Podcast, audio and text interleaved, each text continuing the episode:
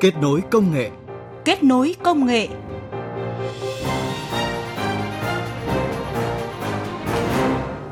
Các biên tập viên Minh Khánh và Tạ Lan kính chào. Cảm ơn quý vị thính giả đang nghe chương trình Kết nối công nghệ. Thưa quý vị, trước tình hình dịch COVID-19, Việt Nam đã triển khai nhiều biện pháp mạnh mẽ, huy động cả hệ thống chính trị cùng vào cuộc để ngăn chặn dịch. Giới chuyên gia nhà khoa học Việt Nam cũng đã triển khai nhiều đề tài, dự án nghiên cứu và bước đầu đã có những kết quả rất khả quan.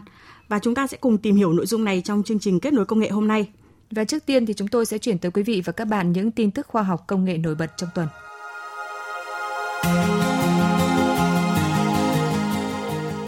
Hiện đã có 100% các bộ ngành địa phương kết nối liên thông gửi nhận văn bản điện tử với trục liên thông văn bản quốc gia. Tỷ lệ văn bản điện tử được trao đổi qua mạng tăng từ 72% năm 2018 lên hơn 86% năm 2019, rất gần so với mục tiêu 2020 là 90%. Đây là thông tin được Bộ Thông tin và Truyền thông đưa ra tại hội nghị trực tuyến Ủy ban Quốc gia về Chính phủ điện tử với các ban chỉ đạo quốc gia về chính phủ điện tử, chính quyền điện tử bộ, ngành địa phương do Bộ Thông tin và Truyền thông và Văn phòng Chính phủ tổ chức mới đây.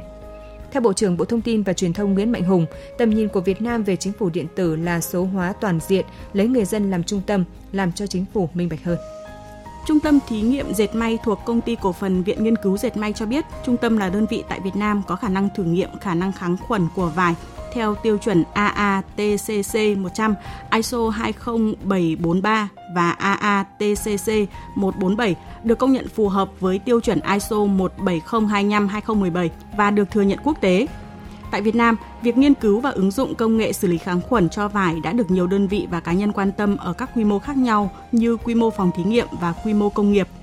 Trước diễn biến nhanh của dịch COVID-19, tập đoàn Viettel cho biết sẽ miễn phí các nội dung học trực tuyến, bao gồm các bài giảng khóa học và bộ đề ôn tập, giúp các em học sinh bổ sung kiến thức và tự học tại nhà. Trước đó, Viettel đã miễn phí cước data cho các thầy cô giáo và các em học sinh khi truy cập vào mạng xã hội học tập Viettel Study thông qua SIM 3G, 4G Viettel để dạy và học trực tuyến. Các thầy cô giáo cũng có thể tạo những bài giảng miễn phí trên hệ thống để truyền đạt kiến thức cho các em học sinh. Theo thống kê, tính đến nay đã có 27 sở giáo dục và đào tạo các tỉnh thành trên cả nước liên hệ với Viettel để hỗ trợ các cơ sở giáo dục triển khai Viettel Study. Cùng thời gian, tỷ lệ truy cập Viettel Study đã tăng hơn 80 lần so với thời gian trước đó. Các thầy cô cũng đã tạo mới hơn 5.000 khóa học và 1.000 kỳ thi để giao bài tập và hướng dẫn học sinh học từ xa. Báo cáo của Liên minh phần mềm BSA cho hay, cuối năm 2019, hơn 300 tập đoàn tại Việt Nam đã hợp pháp hóa tất cả phần mềm trên hơn 20.000 máy tính. Ông Tarun Swaini, giám đốc cao cấp của BSA nhấn mạnh, hơn 300 tập đoàn doanh nghiệp gần đây đã hợp pháp hóa phần mềm của họ, thể hiện một hướng đi đúng và nâng cấp an ninh kịp thời. Ông Tarun cũng cảnh báo, tuy vậy hàng nghìn tập đoàn doanh nghiệp tại Việt Nam vẫn tiếp tục dựa vào các phần mềm bất hợp pháp trong hoạt động kinh doanh. Do đó, những rủi ro liên quan đến phần mềm không có giấy phép, truy cập trái phép bởi các hacker và mất dữ liệu vẫn có thể xảy ra và tác động trực tiếp tới an toàn an ninh của người dùng. Quỹ Alfred P. Sloan vừa công bố danh sách 126 nhà nghiên cứu có những thành công vượt trội trong giai đoạn mở đầu của sự nghiệp nghiên cứu khoa học đạt giải thưởng Sloan Research Fellowships năm 2020. Đây là giải thưởng vinh danh các học giả có những thành tiệu nghiên cứu nổi bật triển vọng nhất hiện nay. Trong danh sách này thì giáo sư Vũ Ngọc Tâm, một giáo sư trẻ người Việt Nam hiện đang làm việc tại khoa học máy tính trường Đại học Colorado Boulder, Hoa Kỳ, đồng thời là giám đốc điều hành của công ty Apple, đã vinh dự được nhận giải thưởng. Đây là sự ghi nhận cho các nghiên cứu khoa học của giáo sư Tâm trong việc phát minh và đang phát triển một loại thiết bị đeo tai không dây sử dụng công nghệ Ear Apple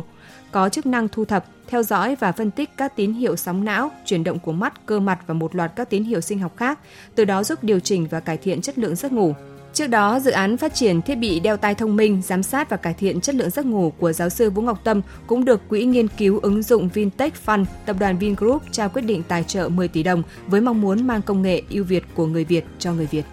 Một trong những sự kiện công nghệ thu hút tuần qua đó là hãng công nghệ Samsung vừa cho ra mắt bộ ba sản phẩm Galaxy S20 và Galaxy Z Flip, mẫu smartphone màn hình gập thứ hai của hãng. Samsung cho biết sản phẩm được bán ra từ ngày 14 tháng 2 với giá 1.380 đô la Mỹ với 3 phiên bản màu đen, tím và vàng.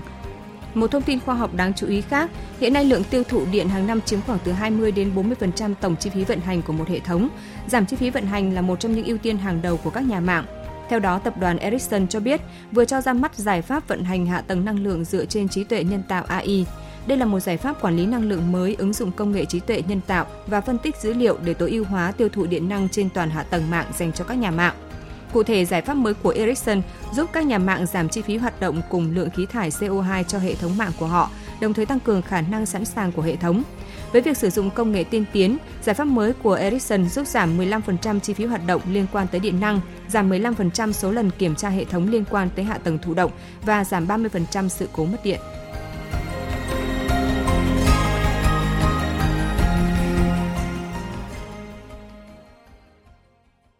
Thưa quý vị, ngay từ khi dịch bệnh COVID-19 bắt đầu có dấu hiệu lây lan nhanh chóng tại Trung Quốc, các nhà khoa học, các chuyên gia nghiên cứu tại các đơn vị ở Việt Nam như là Viện Vệ sinh Dịch tễ Trung ương, Học viện Quân y, Bệnh viện Bệnh nhiệt đới Trung ương, Viện Lâm sàng các bệnh nhiệt đới, Đại học Y Hà Nội, Viện Pasteur Thành phố Hồ Chí Minh đã chủ động kết nối với các đồng nghiệp quốc tế ở Tổ chức Y tế Thế giới WHO, Trung tâm Kiểm soát và Ngăn ngừa Dịch bệnh Mỹ để cập nhật những thông tin mới nhất. Cùng với việc cập nhật những thông tin mới nhất về chủng virus mới được phát hiện, các nhà khoa học trong nước cũng đã bắt tay triển khai ngay các đề tài dự án nghiên cứu để nhanh chóng giải mã được dịch bệnh nguy hiểm này.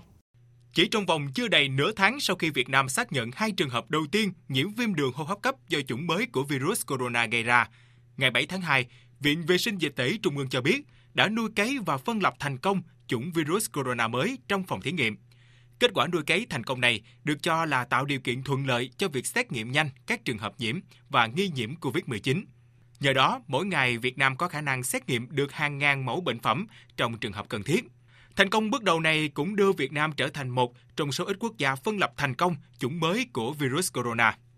Để nuôi cấy, nhóm nghiên cứu lựa chọn 2 trong số 9 mẫu bệnh phẩm dương tính với virus corona mới và nuôi cấy trên 2 mẫu tế bào được cung cấp bởi phòng thí nghiệm của trường đại học Nagasaki, Nhật Bản. Sau khi gây nhiễm, tế bào gây nhiễm được theo dõi và quan sát hàng ngày bằng kính hiển vi và xác định sự có mặt của virus. Sau 72 giờ nghiên cứu và phân lập, các nhà khoa học Việt Nam đã nhìn thấy hình hài virus corona chủng mới trong phòng thí nghiệm. Viện trưởng Viện Vệ sinh Dịch tễ Trung ương, giáo sư Đặng Đức Anh khẳng định, kết quả nuôi cấy thành công này sẽ giúp giải mã chính xác về nguồn gốc của virus corona mới, độc lực, cơ chế gây bệnh, khả năng miễn nhiễm sức chịu đựng của virus trong các môi trường. Đây cũng là dữ liệu tiên quyết để nghiên cứu các liệu pháp điều trị, phát triển các sinh phẩm chẩn đoán đặc hiệu và vaccine ngừa bệnh.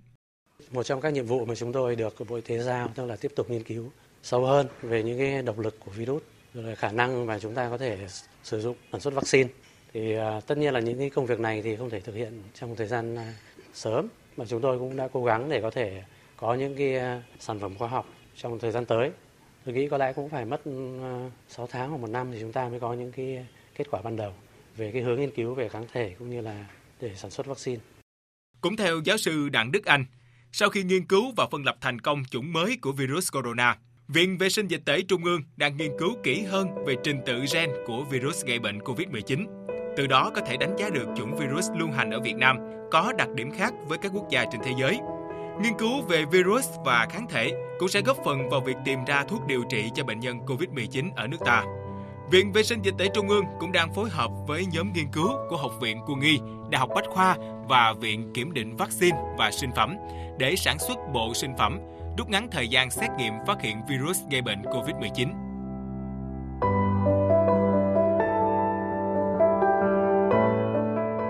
Trên cơ sở nắm bắt thông tin và tình hình thực tế, ngay từ rất sớm, nhóm nghiên cứu của tiến sĩ Lê Quang Hòa, Viện Công nghệ Sinh học và Công nghệ Thực phẩm, Trường Đại học Bách khoa Hà Nội đã bắt tay nghiên cứu và chế tạo thành công sinh phẩm RT-Lab phát hiện nhanh COVID-19. Bộ kit sử dụng kỹ thuật RT-Clav khuếch đại bằng nhiệt axit nucleic, chuyên dùng để phát hiện RNA của các loại virus gây bệnh, có độ nhạy cao, đặc biệt thời gian phân tích ngắn, chỉ 70 phút đã cho kết quả, bao gồm cả giai đoạn tách chiết RNA. Thạc sĩ Phạm Tiến Dũng, thành viên nhóm nghiên cứu cho biết. Từ cái mẫu ờ, bệnh phẩm, chúng ta tách chiết RNA của virus. Thế sau khi mà tách chiết xong thì RNA virus được ờ, đưa vào các cái ống phản ứng. Phản ứng sử dụng một bể ổn nhiệt và ổn định ở 63 độ C. Sau cái khoảng thời gian ờ, từ 15 cho đến 30 phút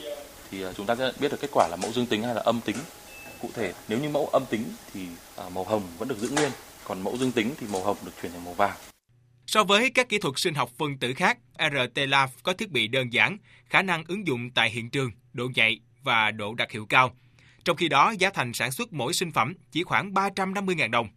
Tiến sĩ Lê Quang Hòa cũng cho biết, bộ sinh phẩm này hoàn toàn có thể ứng dụng được tại các bệnh viện tuyến huyện hoặc bệnh viện giả chiến để phòng khi dịch bùng phát có thể phân tích ngay tại các cơ sở y tế này mà không phải chuyển mẫu về rồi chờ kết quả từ bệnh viện tuyến trung ương. Tuy vậy, bộ sinh phẩm RT Lab được xây dựng trên mẫu RNA được tổng hợp nhân tạo. Do đó, để đảm bảo độ chính xác, bộ sinh phẩm cần được thử nghiệm trên mẫu RNA được tách chiết từ mẫu bệnh phẩm thực và cần được kiểm định bởi các cơ quan chuyên trách. Từ đó mới có thể kết luận liệu bộ sinh phẩm có đạt được độ chính xác cần thiết để thực hiện được trong thực tiễn hay không. Tiến sĩ Lê Quang Hòa, Viện Công nghệ Sinh học và Công nghệ Thực phẩm Trường Đại học Bách khoa Hà Nội nhấn mạnh. Hiện nay chúng tôi cũng rất là mong các cơ quan chuyên ngành, à, Bộ Y tế cũng như Bộ Khoa học Công nghệ tạo điều kiện cho chúng tôi tiếp cận được hợp tác nghiên cứu với một số các cái à, bệnh viện tuyến trung ương, các tổ chức chuyên ngành có các mẫu bệnh phẩm thực để chúng tôi có khả năng à, tiến hành thử nghiệm kiểm định của sinh phẩm. Làm sao phải khẳng định được là ngay cả đối với những mẫu bệnh phẩm lâm sàng là cái kết quả nó cũng chính xác như là các cái mẫu nhiễm giả định của chúng tôi. Chúng tôi hy vọng rằng là trong điều kiện tối ưu nhất, mọi chuyện nó diễn đều diễn ra suôn sẻ thì trong vòng từ 10 ngày đến 2 tuần nữa thì bộ sinh phẩm có thể được ờ, chuyển đến bệnh viện tuyến huyện để có khả năng ứng dụng tại điều kiện thực tế như vậy.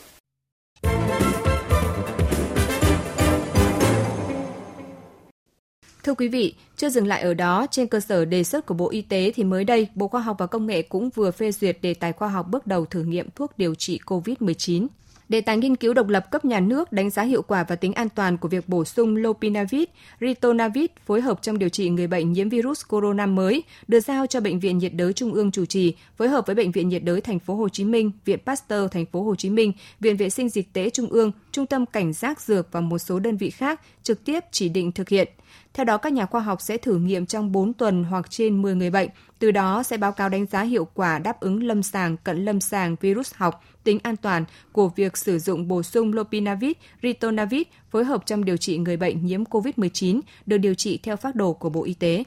Trong vòng 12 tháng, mục tiêu của nghiên cứu là làm rõ hiệu quả và tính an toàn của việc sử dụng bổ sung lopinavir, ritonavir phối hợp trong điều trị người bệnh nhiễm virus corona chủng mới dựa trên phác đồ điều trị của Bộ Y tế – đồng thời đề xuất phác đồ sử dụng bổ sung lopinavir, ritonavir phối hợp trong điều trị người bệnh nhiễm virus corona. Trước đó thì Bộ Khoa học và Công nghệ cũng đã trực tiếp giao 3 nhiệm vụ tới các đơn vị để nghiên cứu sản xuất bộ sinh phẩm phát hiện nhanh, sàng lọc COVID-19 phục vụ công tác phòng chống dịch. Theo đó, ba đề tài nghiên cứu bao gồm nghiên cứu chế tạo bộ sinh phẩm RT-PCR và real-time RT-PCR, phát triển chủng mới của virus corona, được giao cho Học viện Quân y chủ trì phối hợp với Công ty Cổ phần Công nghệ Việt Á thực hiện – hay như dự án nghiên cứu chế tạo hệ thống phát hiện nhanh để sàng lọc chủng mới của virus corona được giao cho công ty trách nhiệm hữu hạn một thành viên sinh hóa Phù Sa, chủ trì phối hợp với Viện Pasteur Thành phố Hồ Chí Minh và Trung tâm ứng dụng tiến bộ khoa học và công nghệ, Sở Khoa học và Công nghệ Cần Thơ thực hiện nghiên cứu đặc điểm dịch tễ học lâm sàng virus bệnh viêm đường hô hấp cấp do chủng mới của virus corona tại Việt Nam được giao cho Viện Pasteur Thành phố Hồ Chí Minh chủ trì phối hợp với các đơn vị tổ chức thực hiện nhấn mạnh sự tham gia của giới khoa học và ngành khoa học một cách chủ động trong công tác phòng chống dịch COVID-19, Thứ trưởng Bộ Khoa học và Công nghệ Phạm Công Tạc khẳng định. Nhanh nhất có thể, cái này ta phải chủ động thôi. Thưa quý vị, do đã chủ động nghiên cứu ngay từ khi xuất hiện dịch nên các đơn vị được giao chủ trì và phối hợp thực hiện các đề tài dự án nghiên cứu, cam kết trong thời gian một tháng có thể sản xuất hàng loạt phục vụ công tác phòng chống dịch. Trước thực trạng dịch viêm đường hô hấp cấp do chủng mới của virus corona, cuộc chiến đấu chống lại dịch bệnh này đang được lan tỏa rộng rãi trong cộng đồng khoa học. Cục Thông tin Khoa học và Công nghệ Quốc gia Bộ Khoa học và Công nghệ cũng đã thu thập những công bố khoa học quốc tế mới nhất được xuất bản về chủng mới của virus corona và cung cấp truy cập miễn phí phục vụ các bác sĩ, nhân viên y tế và các nhà nghiên cứu của Việt Nam. Đây là những bài nghiên cứu được xuất bản chính thống trên các tạp chí quốc tế hàng đầu thế giới – các công trình nghiên cứu mới được cập nhật hàng ngày và cung cấp tới cộng đồng nghiên cứu khoa học vì mục tiêu chung. Vâng, như vậy thì đến thời điểm này với sự vào cuộc nhanh chóng kịp thời và quyết liệt của các nhà khoa học, tin tưởng rằng Việt Nam sẽ sớm khống chế thành công dịch bệnh nguy hiểm này. Và tới đây thì thời gian dành cho chương trình cũng đã hết. Các biên tập viên Minh Khánh và Tạ Lan xin chào. Hẹn gặp lại quý vị thính giả trong những chương trình sau.